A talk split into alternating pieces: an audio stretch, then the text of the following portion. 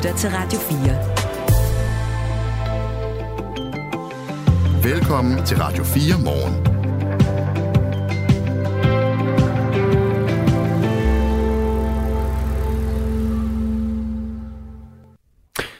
Så er der Radio 4 morgen. Øhm, der var en lille spor på senderen, men lad os da bare starte med at konstatere, at den er ikke i samme grad befolket af Mette Vibe Utzon, som man blev lovet i nyhederne. Godmorgen. Claus Andersen. Ja, godmorgen Claus Andersen. Og Kasper Harbo. Ja, godmorgen. Det skal nok blive øh, fredag alligevel, det lover vi. Men øh, nu er vi i hvert fald i gang. Vi har rullet tre timers nyhedstæppe ud foran vores øh, fødder, og dine fødder ikke mindst. Kære lytter, velkommen til. En af nyhederne, den kommer først til at udspille sig i morgen, men dansk politik er på nogle ledere kanter så forudsigeligt, at vi øhm, allerede nu kan fortælle dig, at Venstre får en ny formand i morgen, og der er kun en, der stiller op, så det bliver nok Troels Lund Poulsen, der vinder den. Der er også kun en, der stiller op som næstformand. Hun hedder Stephanie Lose, så må ikke også, at øh, det er afgjort på forhånd, hvordan det kommer til at se ud der. Det store spørgsmål er, om der er ro på bagsmækken i Venstre.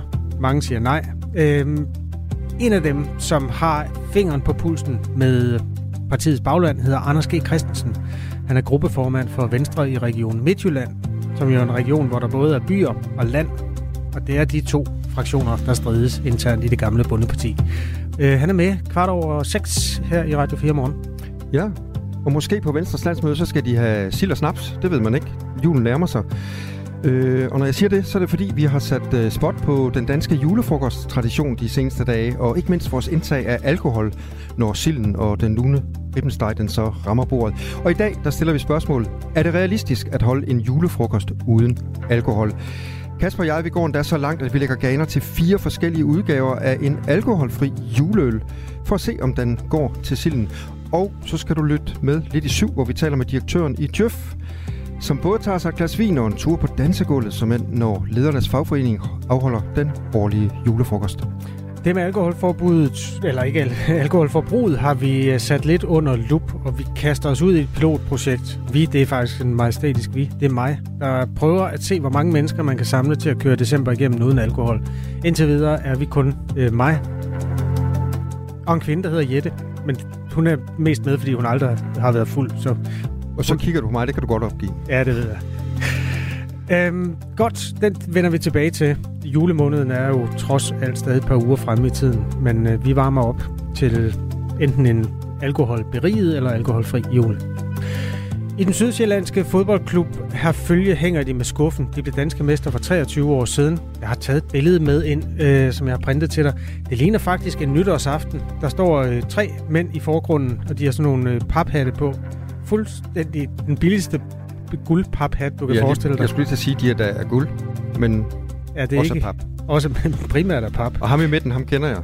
Han hedder Faxe til mellemnavn. Det er John Faxe Jensen, der giver hånd til, og det er så borgmesteren, uh, Willy Eliassen, han giver hånden til mm. borgmesteren i Køge Kommune på daværende tidspunkt, som uh, poserer på den der måde, som borgmester gør, når de giver hånd. Nemlig, at de kigger ikke den person, som de giver håndtrykket i, i øjnene.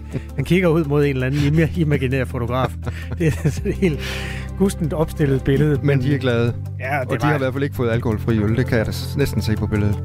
Men det var en kæmpe ting, da Herfølge tog den pokal der. Det kommer formentlig aldrig til at ske igen. Øh, så derfor en øh, historisk begivenhed, som på den måde bliver rammet ind på en meget tragisk måde, når nu pokalen er borte. Vi går på jagt efter den sammen med klubbens formand, som nu hedder klubben jo så HB Køge, men ikke desto mindre. Vi går på jagt, og det er kvart i syv. Og vi, det er Kasper Harbo og Claus Andersen. Velkommen til Radio 4 morgen. Du lytter til Radio 4. Det våde vejr, som vi har set i oktober og nu også halvdelen af november, det får konsekvenser for kartoffelproducenterne. For de ligger simpelthen og rådner derude på markerne. De kan ikke tåle vand, i så lang tid. Men hvad betyder det for os forbrugere? Det har vi dig, Karl Heiselberg. Du er formand for brancheforeningen Danske Kartofler og sidder i Danmarks Kartoffelråd. Øh, vi har dig med til at svare på det her spørgsmål. Hvad betyder det for os forbrugere? Godmorgen. Godmorgen. Tak fordi du var med selvfølgelig her til morgen. Jeg ved, du har travlt. Har du også været ude og grave kartofler op her til morgen? Ja, grave, det er så meget sagt. Vi, vi, er, vi er kørt med maskineriet, men måtte stoppe uh, sent i aftes. Vi kom ud i nogen, hvor kan man ikke kan bære uh, styre maskinen, og så er vi nødt til at stoppe op der. Så man, jeg er ude i 15, ja. Karl Heiselberg, øh, jeg er jo en øh, gammel juletraditionernes mand, og jeg vil virkelig gerne, at den brune kartoffel, den ligger ved siden af andestegen, når vi nærmer os 24. december. Er der en risiko for, at øh, den brune kartoffel kommer til at mangle på julebordet i år? Nej, det, det mener jeg ikke. Altså, det er godt, at det bliver sådan lidt stram forsyning, men, men uh, de, de kartofler, der bruges til det, er for langt den største part høstet ind tidligt og sat på køen, fordi vi har en enorm varm september, hvor man ikke kunne lage kartofler ellers. Så jeg tror som udgangspunkt, så det bliver måske en lidt stram forsyning på grund af, af udbyttet af små kartofler, de små brune. Men, men jeg forventer ikke, at det der problemet bliver størst. Hvis jeg må tillade mig at bruge ordet jammer, så har I, I kartoffelproducenter været ude og jammer jer lidt over den her øh, våde oktober og, og, og november, vi har haft. Hvor alvorlig er den her kartoffelkrise for jer? Jamen, den er alvorlig nok, men jeg synes nu ikke, det er helt retfærdigt at sige, at vi jamrer. Så tager jeg det ord øh, igen.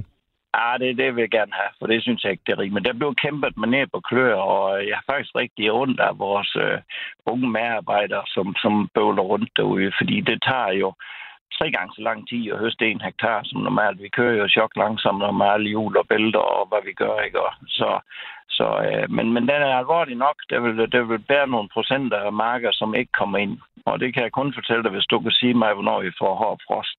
Vi håber hele tiden, at vandstanden synker lidt. I dag har vi 3 grader plus her til morgen. Og så længe vi bare bliver over frysepunktet, så kan vi øh, høste kartofler lang tid, hvis, hvis du så vil få det til at holde op med at regne. Men Karl Heiselberg, altså hvor alvorlig er krisen? Hvad er det, vi kommer til at mangle, hvis ikke det er den brune kartoffel? Altså hvad kommer det til at betyde for øh, mig og Kasper Harbo, der sidder over på den anden side af bordet? Ah, men det kommer I nok slet ikke til at mærke, øh, fordi øh, det er på den længere bane måske, øh, at vi kan få noget, øh, noget forsyningsproblemer. Det, der ser tilbage i jorden nu derude, det er primært og man siger primært, så vil jeg være nødt til at hænge de øh, spisekartoffelavler ud, som også har der i alt. Der er en, en større økologisk avler, som, som har 100 hektar siden derude. Og det håber og forventer han jo, at han får op. Men, men som udgangspunkt, så er de fleste spise, lækker, og de ting, de er høstet ind. Men det er stivelseskartofler som udgangspunkt, der sidder derude i, i mudderet, fordi dem kan man ikke opbevare, så længe det er så varmt, som det var i september. Hvad er en øh, stivelseskartoffel? Der udvinder man kartoffelmel, som du kan i den lille øh, pose, du køber hen i butikken. Mm, ja. og til, at, til at suge rødvin op af gulvtæppet, hvis du bliver så fuld her i december, at du går hen og spiller. Men det gør du jo ikke, kan jeg høre. Men, men uh, det er helt mikroskopisk små mængder, der bliver brugt til det. Uh, ellers er det til eksport, og Danmark er rigtig stærk på det område og har en forsyningssikkerhed, så vi kører også med et overgangslag i vores store siloer. Det er også med, kan gemmes i mange år. Så for de kartoffelproducenter, der producerer øh, og, og laver den her stivelseskartoffel, hvad kommer det til at betyde for dem så? Jamen, det betyder jo rigtig meget, hvis man nu eksempelvis mister øh, 10 procent af sit, øh, af sit areal, sådan en, en gennemsnitsavler, så, så kan det jo betyde op til en halv million kroner, øh, som han mister. Det, det er penge, han har på ud i markedet, man får ingenting høstet ind. Han får heller ingen fortjeneste, men, men han får heller ikke udgifterne dækket. Så selvfølgelig er det en alvorlig ting. Men, men uh, jammer, det gør de ikke. De kæmper. Altså de her kartofler, som jeg var inde på i, i starten, så kan de jo ikke tåle at stå under, under vand, men det er lige præcis det, de gør i nogle områder lige nu. Især er der meldinger fra Jylland om, at kartoflerne de rådner ned i jorden. Og kartoflerne de rådner, fordi de ikke får nok ilt, når jorden den bliver til mudder. Så det vil nok kræve en uges tørvejr, før kartoffelavlerne igen kan få deres køretøjer ud på markerne og høste kartoflerne. Og det er også det, jeg hører dig sige, øh, Karl Heiselberg, at øh, I ja. går simpelthen og venter på noget øh, hård frost, at øh, markerne de bliver, de bliver tørre igen? Nej, vi venter ikke på noget hård frost. vi venter på noget tørvejr. Det må ikke fryse, for så bliver det ødelagt. Det tåler de jo ikke. Okay, det så det må ikke, ikke frost. Vi skal have tørke. Frosten ødelægger kartoflerne. Så det, er, det, vi skal have, det er en periode med lidt uh, mindre nedbør. Vi får jo øh, løbende 30-40 mm i, i, i et døgn, eller i halvanden døgn her nu. Og alt det er vådt. Jeg taler lige nu med Karl Heiselberg, der er formand for brancheforeningen Danske Kartofler, og han sidder også i Danmarks Kartoffelråd. Og Karl Heiselberg, øh, der er jo meget tale om klimaforandringer lige nu. En af effekterne, det er jo så, at øh, vi ser al den her vand, øh, der kommer ned ovenfra. Hvad tror du, eller hvad frygter du, at det kommer til at betyde for fremtidens øh, kartoffelproduktion?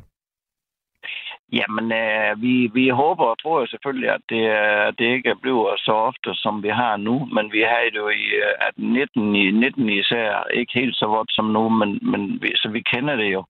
Og det, man kan gøre af tiltag, men det er nogle rigtig dyre tiltag. Fabrikkerne, som producerer, der ligger en i Toflund, der ligger en i Brande, der ligger en i Karup og en i Langholdt, AKV Langholdt. Og, og de fabrikker kunne man jo i princippet, hvis man rigtig øh, fik øh, mange penge skabt sammen, så kunne man bygge dem større. Det vil sige, så kan vi nå at være færdige med at producere her på det her tidspunkt, sat helt på spidsen, eller, eller først i december. Det er nogle voldsomt dyre investeringer, men det vil jo gøre, at vi kunne høste dem ind. Problemet er, at en stivelseskartoffel den har en lang vækstsæson. Det er en af de mest klimavenlige afgrøder, vi kan dyrke.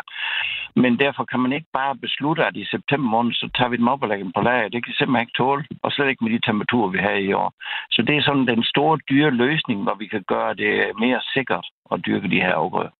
Karl øh, Heiselberg, tak fordi du var med her til morgen det er helt okay, og hvis I er i tvivl om det med den brune den skal laves, så har Danske Kartofler en hjemmeside, ja. danskkartofler.dk, og der ligger en video, Anja har lavet. Det er hammer godt, og det er flere hundrede tusind, der ser den hver år. Det kunne, lige så godt, det, det kunne lige så godt have været mig, der har lavet den video. Jeg er eminent til at lave brune kartofler, jeg siger det bare. Er det rigtigt? Ja. Kunne lige sammenligne med Anja. Ja, det vil jeg gøre. Tak skal du have, Karl Heiselberg, formand for brancheforeningen Danske Kartofler. Der er altid noget, man er god til, øh, hedder det i filmen Gummitjarsen fra ja. 80'erne. Ja. Der, øh, ja, men skriv ind, hvis du har spørgsmål til brune kartofler. Det her, det er Radio 4 Morgen, befolket af Claus Andersen og Kasper Harbo. Godmorgen. Morgen. Det her er Radio 4 Morgen. Danmark får tre nye ambassader ude i verden. Og det er jo altså, fordi man opruster på sine udenrigspolitiske aktiviteter. Et af stederne er Bosnien, Herzegovina, og så er der det lille europæiske land Moldova, og endelig ude i Asien, i Malaysia, hvor Danmark også åbner en ambassade. Desuden var der planer om, at øh, den danske ambassade i Tanzania skulle lukkes, men den øh, plan er afblæst. Så efter mange års besparelser på de udenrigspolitiske aktiviteter, så bliver der altså oprustet igen på den front. Nogle af dem, der får glæde af det, er de danske virksomheder, fortæller underdirektør og chef for Dansk Industri, Global Udvikling og Bæredygtighed, Marie Gad. Danmark er en lille åben økonomi, øh, så vi er meget afhængige af at have gode partnerskaber med resten af verden. Og i forhold til danske virksomheder, så er det enormt vigtigt, at øh, de kan, hvis de er nye til et marked, at de kan få viden om, hvordan, øh, hvordan fungerer tingene her i landet, øh, hvor kan jeg finde en, en god advokat, som kan hjælpe mig med at lave kontrakter med nye kunder, jeg måtte få. Øhm, det vil også være en ambassade, som tit hjælper måske med, og hvis der, hvis der er en messe, lad os sige, at jeg har en virksomhed, der sælger børnetøj, og jeg gerne vil vise det frem i USA, eller i Belgien, eller et andet sted, øhm, så vil ambassaden tit være med til at arrangere messer og den slags, som er en, en vigtig udstillingsplatform for at, at tiltrække kunder for de danske virksomheder. I en årrække har Danmark sparet på udenrigstjenesten, og det har ført til konsekvenser for Danmark, vurderer Marie Gad. Jeg hørte engang en virksomhed sige, der findes ikke overflødige ambassader. Og når, når vi lukker en dansk ambassade i et land, så er det et meget sådan klart signal til det land om, at mm, vi prioriterer ikke partnerskabet med jer højt nok til at have en ambassade her i jeres land. Um, så det i Tanzania for eksempel, er det jo virkelig noget, der er blevet bemærket, um, at Danmark ønskede at lukke Øhm, det, det ødelægger lidt øh, nogle af de relationer, som, som vi ellers havde bygget op gennem rigtig mange år, fordi de tænker, jamen øh, er vi ikke, øh, er vi ikke vigtige for jer? Øhm, og det er typisk det, der sker, når man, når man lukker en ambassade. Så det, at vi så nu har valgt at fastholde ambassaden i, øh, i Tanzania, øhm, det er rigtig, rigtig positivt. Der er selvfølgelig lige sådan nogle øh, nogle ting, der skal repareres lidt mm. på nu, hvor, hvor vi først sagde, at vi vil lukke, og så åbner vi igen. Men, øh, men det tænker jeg, det skal vi nok komme efter. Um, så det er rigtig positivt, at vi har valgt at åbne det igen. Det, at Danmark nu beholder ambassaden i øh, Tanzania og får flere ambassader i andre lande, ja, det er med til at styrke Danmark, mener Marie Gad. Hvis vi tager for eksempel de her østlige frontlinjestater, altså sådan noget som Moldova og Bosnien-Herzegovina, øhm, så er der jo lige nu en, lidt en, en kamp mellem Rusland og Vesten, eller Rusland og EU. De her lande de har ansøgt om at blive øh, kandidatlande til at træde ind i EU. Så det, at vi åbner ambassader nu, det viser jo meget tydeligt, at vi vil jer gerne.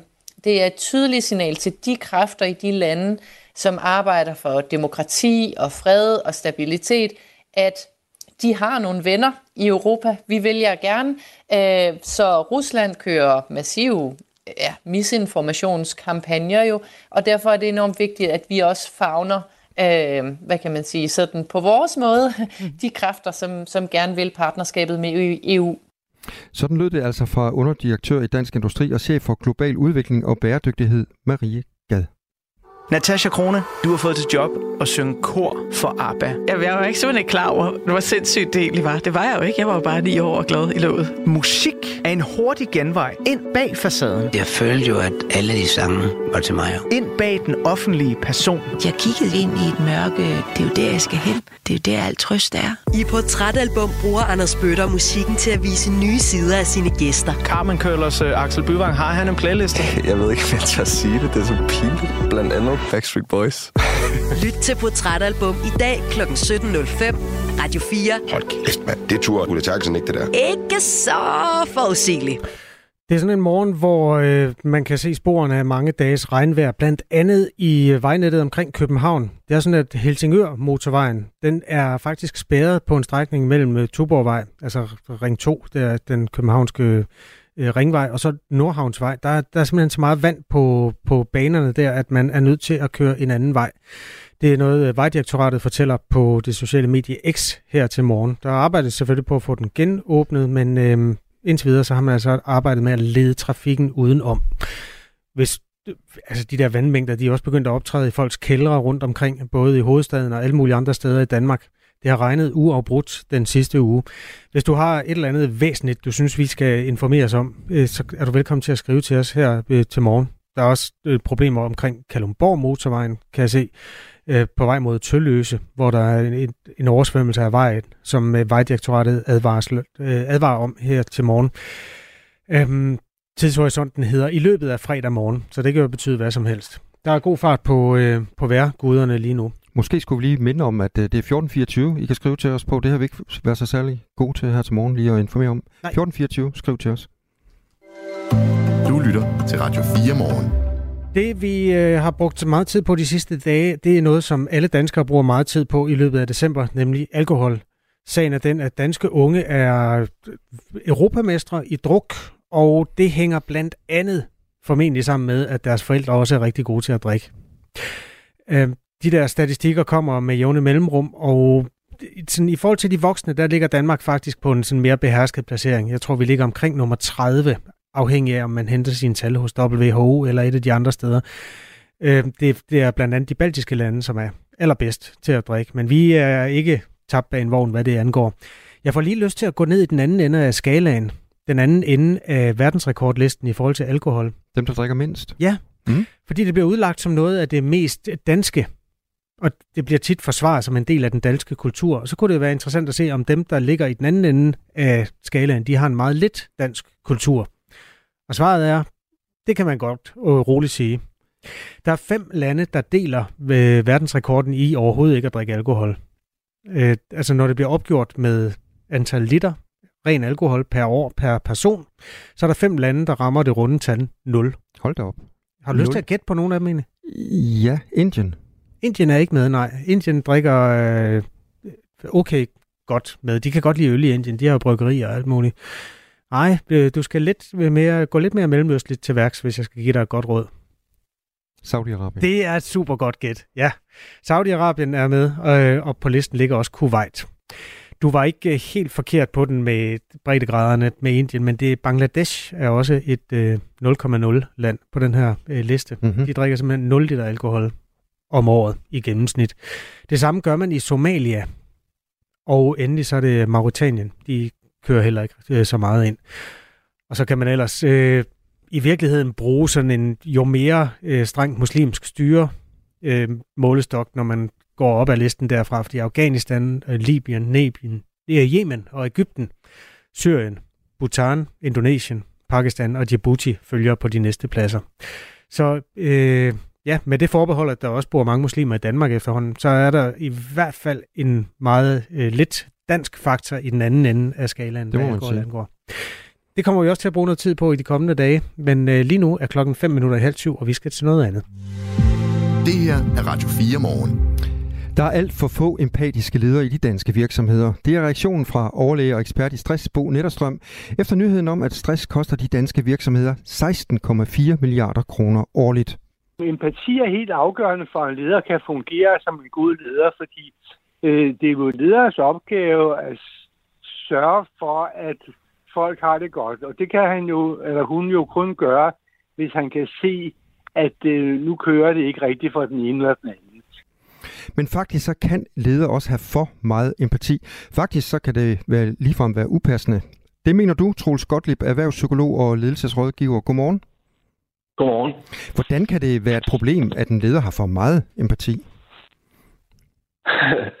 ja, men øh, det er et spørgsmål om, at den her fine, fine kapacitet, øh, mennesker har, der hedder empati, øh, jo er, når den er, kan man sige, på sit øh, højeste niveau, så, øh, så raffineret, at, øh, at den empatiske person simpelthen kan mærke den andens følelser. Altså, så en ting er at forstå noget psykologi at være opmærksom osv. Noget andet er at få en, øh, en snas af den andens smerte selv.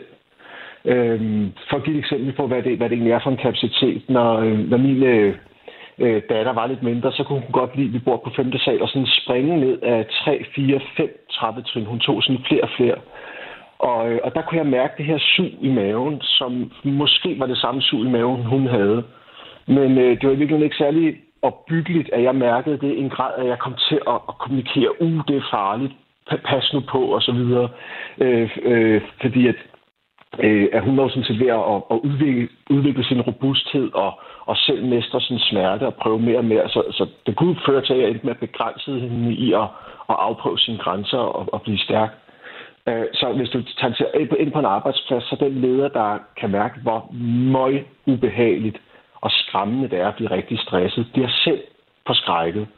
Og det er bare slet ikke det, man har brug for, øh, når man er overvældet af det kaos, øh, stress er, at pludselig øh, se, at den er sgu god nok. Jeg, jeg er ved at blive bimlende skør, fordi jeg kan se, hvor, hvor redselsdagen min leder også bliver. Men Troels Øh, og det- hvis vi lige tager fat, øh, eller fastholder øh, dit eksempel med din datter der, øh, på vej ned ad trapperne, øh, og så lige i forhold til stress, er det så ikke godt at kunne sætte sig ind øh, i en anden persons sted og følelser? Altså, det, det, det er klart, at øh, det, det er ikke godt, hvis lederen ikke kan gøre det. Øhm, og, øh, men, men, øh, men der er intet, der tyder på, at jo mere empati, des bedre. Altså, hvis vi går ind i den personlighedspsykologiske forskning, så, øh, så, altså, så, er der, så er der intet, der tyder på, for det første, at danske ledere ikke skulle være lige så empatiske mennesker som alle mulige andre, og for det andet er der intet, der tyder på, at øh, de mest empatiske af lederne har bedre øh, ledelsesresultater end andre. Og, og, øh, og, og, men det er ikke det samme som, at, at, der, at empati ikke er afgørende. Det er bare et spørgsmål om, det ikke er jo mere, jo bedre. Så ingen empati kan være meget problematisk, men for meget empati kan altså også gøre lederen handlekraftig. Og i mødet med stress er det en vis handlekraft, der skal til faktisk nogle gange at, at, at, at, at ligesom gå ind over medarbejderen og sige, ved du hvad, øhm, øh, nu gør jeg det her, så der er A, B og C i gang. Det skal du ikke bekymre dig om. Hvor den empatiske er jo at lytte ekstremt meget til den anden og gå med, gå med på den andens præmisser. Men når først man er meget stresset, så, øh, så, så overreagerer ens centralnervesystem, og den, og den stressede øh, ja, kan måske have lyst til at blive skærmet for mere end godt er, at det faktisk er, er vigtigt at holde fast i det mere opbyggelige. Vi, vi, vi holder fast i, at du har nogle opgaver, frem for at vi risikerer, at du går hjem og lægger dig og, og kommer langt væk fra vores arbejdsplads, som ligesom er det følelserne, der skriger på. Altså, når du mærker den andens smerte, så får du lyst til at sige, skynd dig hjem og læg dig. men, øh, men det er faktisk ikke altid det, der er, er, er, det, er det bedste at gøre. Nej. Og grunden til, at vi taler om stress, det er altså den her nye undersøgelse fra det Nationale Forskningscenter for Arbejdsmiljø. Og undersøgelsen den er foretaget blandt mere end 50.000 stressramte medarbejdere i danske virksomheder. Udover 16,4 milliarder kroner, så koster de tabte arbejdstider på grund af stress, hvad der svarer til 37.000 fuldtidsstillinger. Ifølge overlæge Bo Netterstrøm er den her undersøgelse et udtryk for, at der bliver kigget for lidt på ledernes personlige egenskaber. Når man ansætter en leder, så er det jo ikke fordi, de måske skal være fagligt dygtige. Det er jo udmærket, hvis de er det. De skal også have nogle andre egenskaber, netop som jeg var inde på før med hensyn til empatien. Øh, og øh, det er jo ikke noget, som man bare lærer på ved at sende dem på et lederkursus, fordi det er nogle personlige egenskaber, folk har. Selvom en leder kan have for meget empati i din øh, optik, øh, Troels, kan Bo Netterstrøm så ikke have en pointe i, at nogle virksomheder kigger alt for lidt på ledernes øh, empatiske evner, når de skal ansætte? Jo, det er givetvis rigtigt, at nogle virksomheder gør det, men jeg synes, at det generelle billede er, at man faktisk øh, øh, forholder sig en del til, hvem, hvem er personen. Og øh, jeg, har, jeg synes ikke rigtigt, at jeg har grund til at, at tænke, at, at der sådan er en slagside af, at man, at man, at man vælger øh, de, de kyniske til og de empatiske fra. Altså det er, det er virkelig det er virkelig et øh, ja, buzzword, vil jeg næsten sige, at det er empati, vi vil have. Og, og man bruger altså gerne de her personlighedsassessment, hvor man kan få, et, få en uh, indikation af, om, øh, om vedkommende har noget af den side. Troels Gottlieb, erhvervspsykolog og ledelsesrådgiver. Tak fordi du var med her til morgen. Tak selv. Det her det er Radio 4 morgen, og klokken har passeret 6.30. Værsgo, Angela Brink. Nu er der nyheder på Radio 4. Ja, tak skal I have morgen. Stress på arbejdspladsen kan skyldes mangel på empati hos lederne, som vi lige har hørt noget om. Det siger overlæge og ekspert i stress Bo Netterstrøm til Radio 4 efter nyheden om, at stress koster de danske virksomheder 16,4 milliarder kroner årligt. Jeg tror, der er mange steder, der, der har man valgt de forkerte ledere, fordi man, om man som I siger, går efter nogle andre parametre, end hvor gode de er til at håndtere andre mennesker.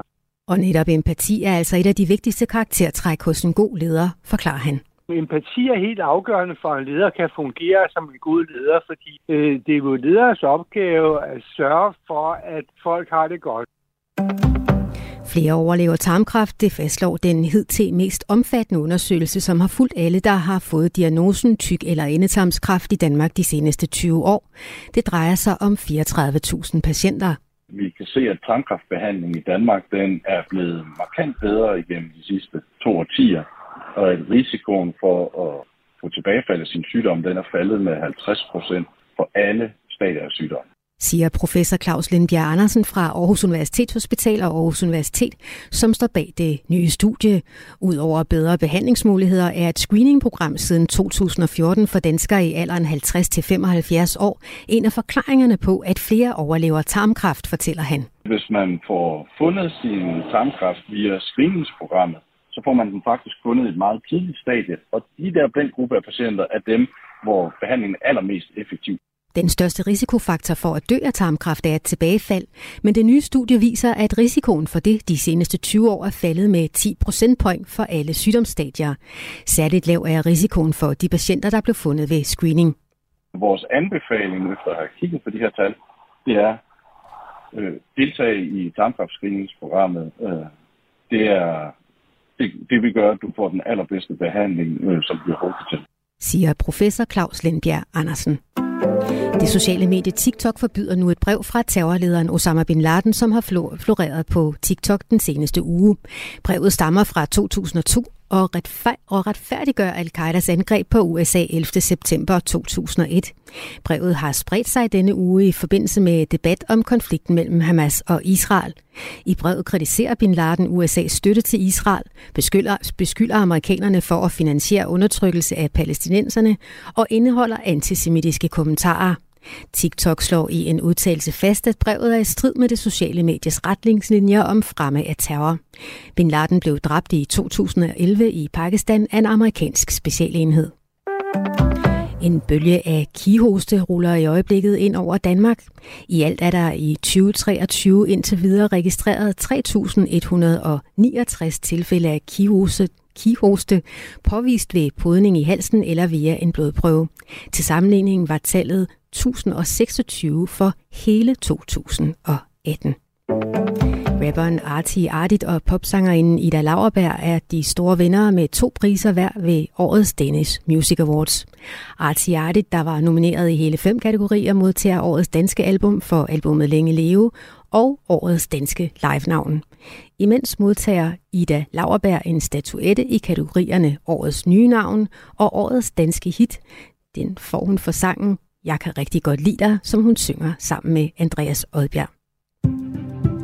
I dag temperatur mellem 2 og 7 grader, mest skyde og stedvis lidt regn eller byer. Det var nyhederne med Angela Brink. Det her er Radio 4 morgen. Husk, at du kan sende os en sms på 1424. For 23 år siden hævede øh, anføreren for øh, den lille fodboldklub Herfølge Boldklub jo det danske mesterskabstrofæ til alles kæmpe overraskelse. Ingen havde set det komme, at de skulle vinde Superligaen med John Faxe Jensen som cheftræner.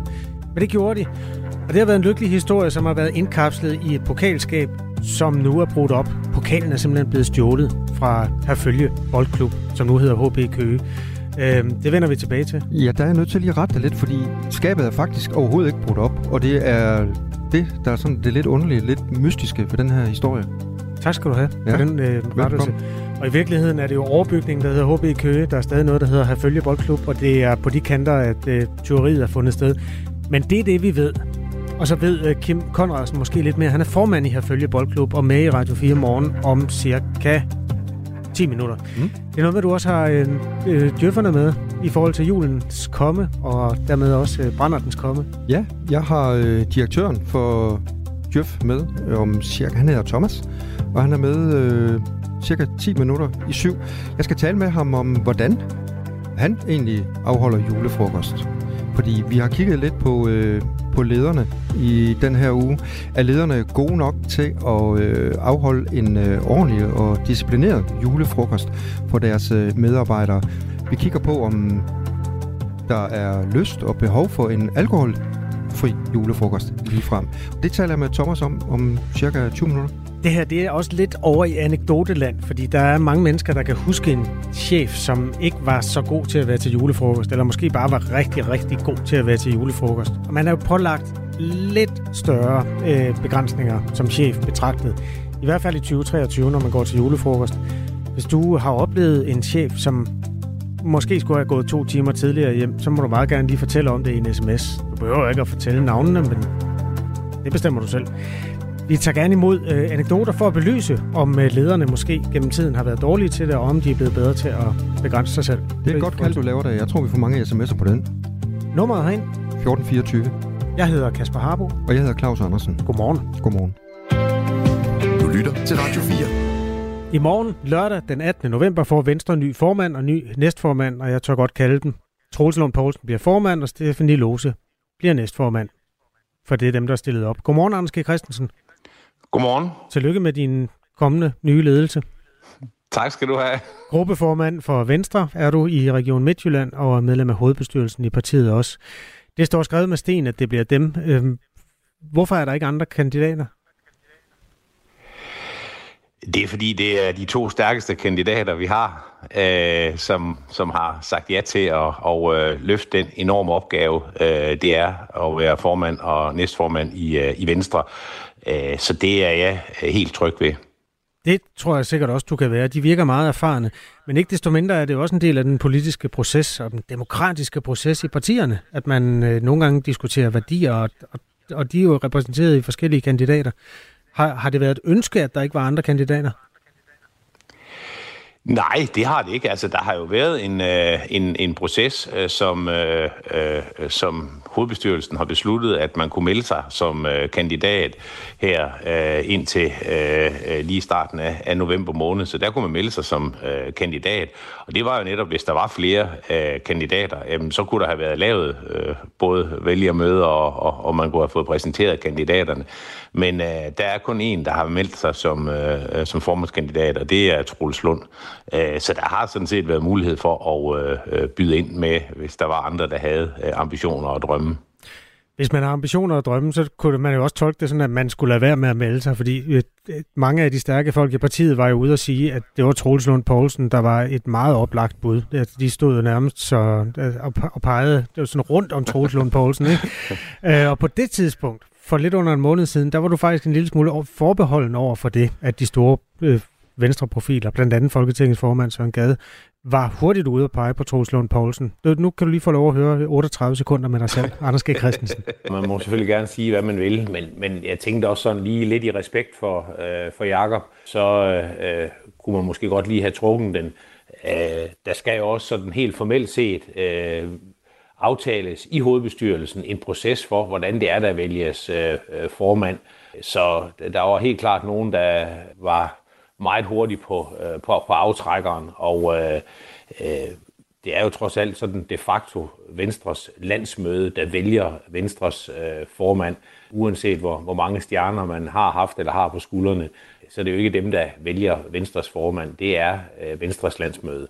Ja, og det kommer de så til, men de har kun en at vælge mellem, så spørgsmålet er jo, hvor, hvor meget der er at vælge mellem. Hvordan har du det med det i dag, at det, at det er givet på forhånd? Jamen, det har jeg det helt, det har jeg det helt fint med, øh, fordi det er et øh, stærkt øh, makkerpar, vi får i Troels Poulsen og Stefanie Lose. Det er, det er godt for, for Venstre, og jeg tror også på, at det er dem, der kan bringe Venstre videre og, og også, hvad kan man sige, få, få os løftet i meningsmålingerne det meget omtalte bagland, det er de mennesker, som ikke går så meget i medierne, men dem, der sidder på lukkede møder og diskuterer, øh, hvor Venstre skal hen i den her tid, hvor man jo står øh, et af de dårligste steder, man har prøvet i nyere tid. Hvad er din fornemmelse omkring baglandet? Er alle fuldstændig happy og glæder sig til at, at vælge en bestemt formand? Jeg tror, alle glæder sig til at komme til, øh, øh til landsmøde, og øh, øh, jeg tror også, vi øh, glæder os til at øh, se fremad og øh, øh, fokusere på det, der jo er vigtigt i politik, nemlig politik. Øh, så, så jeg tror, alle er øh, happy øh, med at skal til, til landsmøde. Øh, der vil selvfølgelig altid, øh, sådan er det jo også, øh, der vil altid være nogen, der, der synes, øh, kunne det ikke være en anden osv. Sådan er det jo også, øh, når man følger sit, øh, sit yndlingshold i, øh, i fodbold. Uh, der er jo altid, man siger, ah, skulle, skulle træneren ikke sætte den anden ind øh, som, som, som angriber og sådan noget. Sådan er det. Uh, det er en god diskussion, men det vigtigste, det er, at øh, der er hold og, og, og vi bakker op om øh, lederskabet. Og det er jeg helt overbevist om, at øh, øh, vi kommer til at gøre øh, i, øh, i morgen i, i Herning, når Troels og Stephanie bliver valgt. Vi taler med Anders G. Christensen, der er gruppeformand for Venstre i Region Midtjylland, og så er han også medlem af hovedbestyrelsen i Venstre. Og Anders, øh, vi har fået en sms fra Jesper, der skriver, det er en tynd kop te, at der ikke kommer et kampvalg i Venstre, og det er alt for meget i iscenesat. Har Jesper ret? Er det simpelthen i senesat uh, øh, toppen i Venstre, det her? Altså, hvis man sådan historisk øh, går tilbage, øh, øh, så er det jo sådan set meget sjældent, der er kampvalg, både i Venstre og også i andre politiske partier omkring uh, formandskabet eller formandsposterne. Jeg tror, vi i Venstre skal helt tilbage til, da Uffe Ellemann Jensen og, og Ivar Hansen kæmpede om at blive formand, og det er imod væk mange år siden. Så, så hvad hedder det? Det er ikke normalvis kutyme, at der er kampvalg om, om formand formandsposten i et uh, politisk uh, parti. Uh, men det er da klart, der går der diskussioner uh, forud for, at uh, der så er en, uh, der, der stiller op. Uh, så det har jeg det sådan set uh, okay fint med. Så det, jeg sagde dengang, og det klip, I, I sagde, det var mere, at, at uh, dengang, der havde Jacob Ellemann dårligt annonceret sin afgang, før man, man var i gang med, med, med næste proces. Mm. Og det var sådan set den den respekt for, for, for Jakob og det, han trods alt har, har lavet for, for Venstre, jeg synes, der måske lige manglet. Når jeg tænker på nogle af de formandsvalg, jeg har oplevet i politiske partier som øh, journalist, så har det været for eksempel Dansk Folkeparti, hvor Morten Messerschmidt jo havde to øh, modkandidater. Alternativet har også haft nogle meget farverige formandsvalg. Så var der i Socialdemokratiet, hvor man havde nogle ret øh, blodige valg, som markerede to fløje i partiet. For eksempel øh, Frank Jensen og Helle thorning Schmidt, dengang de skulle kæmpe om det. Er det, er det egentlig altid noget lort for et parti, når der er kampvalg, fordi det bliver de der diskussioner i medierne om, øh, om retning og fløje og sådan noget? Jamen altså selvfølgelig er der altid noget, noget dynamik i et, uh, i et kampvalg, men, men omvendt, uh, så er det jo også, altså, uh, som du selv siger, uh, fløje og så videre. Uh, der er jo så også en proces efter, hvis der har været et kampvalg, og hvis det har været et blodigt kampvalg, uh, så er der jo også en, en proces med, med at få det hele. Altså, der var også kampvalget mellem uh, Poul Nyrup Rasmussen og, og øh, øh Svend Augen, øh, og det tog mig væk mange år inden, at det sår, det var, det var hele, eller den kamp, den var hele. Så, så det er ikke ubetinget uh, positivt, hvis der er, er, er kampvalg. Man taler meget om byvenstre og landvenstre, og det er jo så spørgsmålet om Troels Lund Poulsen. Traktor Troels, er der nogen, der kalder ham? Er den ene eller den anden? Jakob Ellemann, han var i hvert fald byvenstre. Så det, det interessante spørgsmål er jo, om, om alle de her gamle hvad skal man sige, fraktioner, de, de finder sammen nu under Stephanie Lose, som også i en eller anden grad er fra landet, og så øh, Troels Lund Poulsen. Tror du, de gør det? Venstres seneste meningsmåling sagde 8,5 procent. Jamen, det tror jeg. Øh, nu tror jeg, at Stephanie Lose bor i, øh, i, i Esbjerg, som er en, en stor by. Øh, ja, okay. Jeg tror, at, øh, borgmesteren i Esbjerg vil have, gerne have sig frabedt, at det er landet. men, men never mind. Øh, hvad hedder det? Øh, jamen, jeg er helt overbevist om, at øh, øh, hvad kan man sige, hvis vi har to, der kan øh, forene øh, Venstre og, og bringe os øh, øh videre frem og sætte en retning, som vi alle sammen kan, øh, kan se os ind i, øh, så er det Troels og øh, Stefanie. De kender om nogen øh, Venstre. De er vokset op øh, øh, igennem VU og, og, og Venstre, så de kender, øh, de kender partiet ud i alle øh, kroge og hjørner øh, i hele Danmark. Så jeg er helt overbevist om, at er der nogen, der kan, der kan hvad kan man sige, forene og løfte den opgave, så er det, øh, så er det Troels og Stephanie. Øh, så, så det er jeg helt tryg ved. Tak for nu, Anders G. Christensen. Ha' et godt øh, ordinært landsmøde. Tak skal du have. God dag. Tak i lige måde.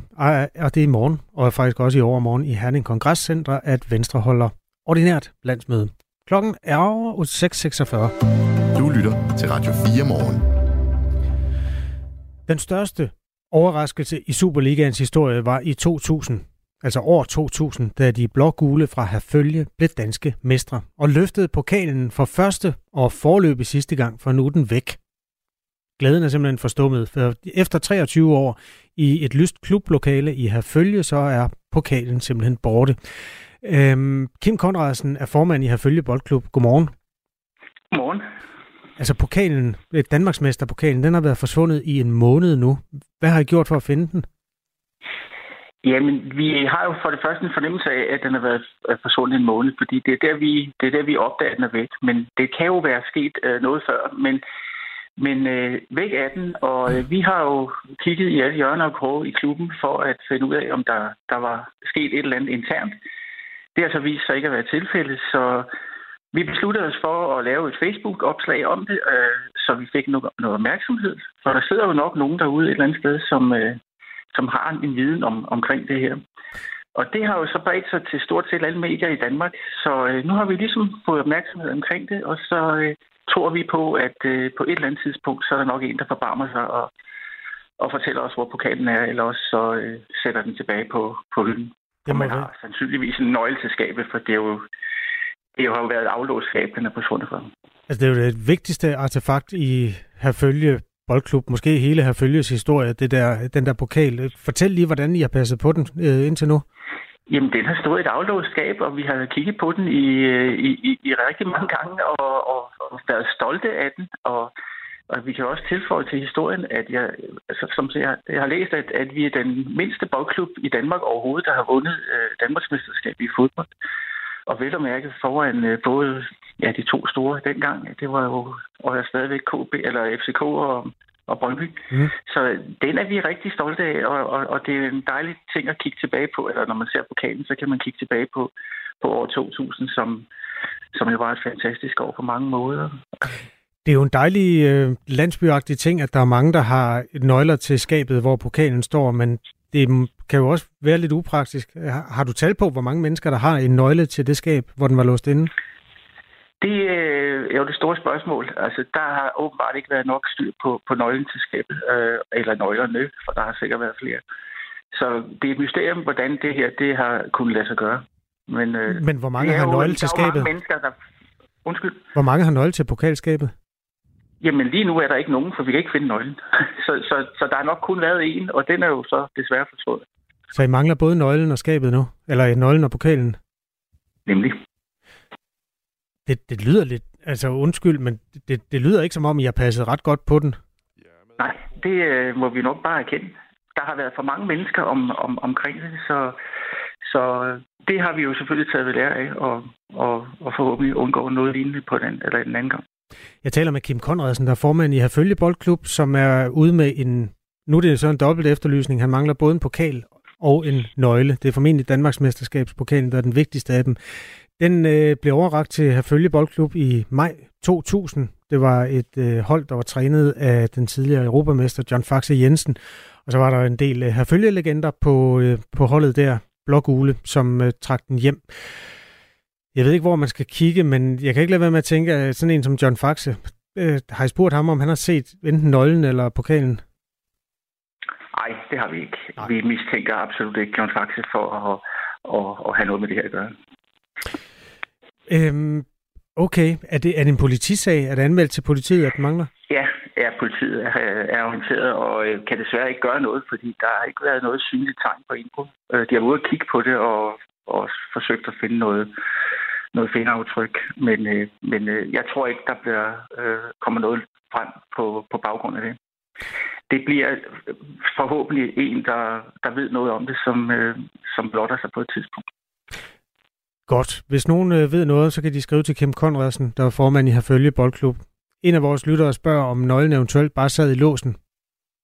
Nej, absolut ikke. Nå, godt. Tak fordi du var med, Kim Konradsen, og god jagt. Jeg håber, I får jeres pokal tilbage. Tak for det. Klokken er 9 minutter i syv. Man kan skrive til os, som Tommy lige gjorde med sit udmærkede spørgsmål, på 1424. Jeg hedder Kasper Rabo og sender sammen med Claus Anders. Det her er Radio 4 morgen. Husk, at du kan sende os en sms 1424. Og de seneste dage har vi her på Radio 4 sat fokus på den danske julefrokosttradition. Vi har spurgt, hvorfor det overhovedet behøver at være alkohol indover, når vi mødes over et øh, godt måltid, altså sild og øh, flæskesteg og leverpostej under uformelle former her sidst på året. Ledernes fagforening har lavet en rundspørg blandt deres medlemmer, og den viser, at stort set ingen chefer er interesseret i at afholde en alkoholfri julefrokost. Men øh, hvordan skal cheferne så navigere i de her våde julefrokost? Det har vi nu uh, Thomas Terkelsen med for at svare på. Han er direktør i Djøf, som er juristernes og økonomernes fagforening. Uh, godmorgen, Thomas Terkelsen. Godmorgen. Mm. Jeg ved, du deltager i julefrokosten i år, og du har ikke nogen uh, speciel politik om, hvordan du skal opføre dig. Du går i hvert fald ikke tidligt hjem. Er det rigtigt forstået? Og jeg har i hvert fald den politik, at jeg forbliver ædru, altså så jeg sørger for at drikke mm. absolut mådeholdent, hvis jeg drikker et glas vin til, til maden. Men det gør du dog trods alt? Så en, øh, det gør jeg, ja. Jeg synes, det er, det er hyggeligt. Jeg glæder mig selv til at komme med til julefrokosten og møde en masse øh, feststemte kolleger, og jeg drikker også et glas vin til maden. Hvordan øh, synes du, at øh, jeres julefrokoster de forløber sådan øh, generelt? Jeg synes faktisk generelt, de forløber rigtig fint. Vi er i den begunstigede situation, og der er rigtig mange, der har lyst til at deltage i vores julefrokoster, og folk er glade og har en hyggelig aften. Og, og vi har generelt ikke haft episoder til, til julefrokosterne, så det, det er godt, og jeg oplever sådan set også, synes jeg, både øh, hvor jeg er nu, øh, på mit nuværende arbejde og i tidligere arbejder, at, øh, at langt de fleste er godt klar over, at de også er på arbejde, og det er jo et godt råd, når man tager til julefrokost, at man sådan set husker på, at man stadigvæk er på arbejde også til, til julefrokosten, og passer på ikke at drikke sig alt for fuld. Så jeg skal forstå det sådan, I har ikke sådan nogen, en nedskrevet politik omkring, øh, hvordan øh, jeres ledere de skal opføre sig til en julefrokost? Ej, de skal bestemt opføre sig ordentligt. De skal huske, at de stadigvæk er på arbejde. Altså de gode råd, som vi forsøger at give øh, til andre, skal vi selvfølgelig også følge selv i Djøf. Og det er, at man skal huske, at man stadigvæk er på arbejde, også til julefrokosten. Man skal være opmærksom på, at som leder, der har man altså magt, og den skal man huske, den har man også med til festen, og derfor så skal man selvfølgelig opføre sig ordentligt. Og så skal man sørge for at forblive øh, i hvert fald ædru nok til, at man har fuldstændig styr på, hvad man laver. TÜV er en faglig organisation for samfundsvidenskabelige og øh, erhvervsøkonomiske akademikere og studerende. I repræsenterer 108.000 medlemmer, og der er altså en øh, del chefer blandt øh, de her mange medlemmer i det offentlige. Ifølge en øh, undersøgelse, som ledernes fagforening har lavet blandt deres 11.000 medlemmer, så holder knap 90 procent af virksomhederne julefrokost i år. Og øh, heraf er der under 1 procent, faktisk 0,4 procent for at være helt præcis, der slet ikke serverer alkohol til julefrokosten. Og øh, Thomas Terkelsen, kunne du forestille dig det på din arbejdsplads, en julefrokost uden alkohol overhovedet? Ja, yeah, det kunne jeg for så vidt godt, hvis det var en efterspørgsel fra medarbejderne, men, øh, men julefrokosten er jo også en, en øh, hyggelig øh, sammenkomst øh, sidst på året, hvor vi også øh, siger tak til hinanden for et, et godt år. Og øh, der er tradition for, at man får et glas vin til eller en, eller en øl til maden. Og øh, hvad hedder det, så længe der er en efterspørgsel på det, og jeg, jeg føler, at vi, at vi godt kan styre det, og der ikke er nogen, der bliver generet af det, så vil jeg sådan set også gerne bakke op om det. Nu har vi øh, her på radioen beskæftiget os en del med, øh, med julefrokoster de, de seneste dage, og vi har også øh, haft historier om øh, unge mennesker, som øh, nu bliver begrænset i, i deres indtag af alkohol, eller det er i hvert fald regeringens hensigt.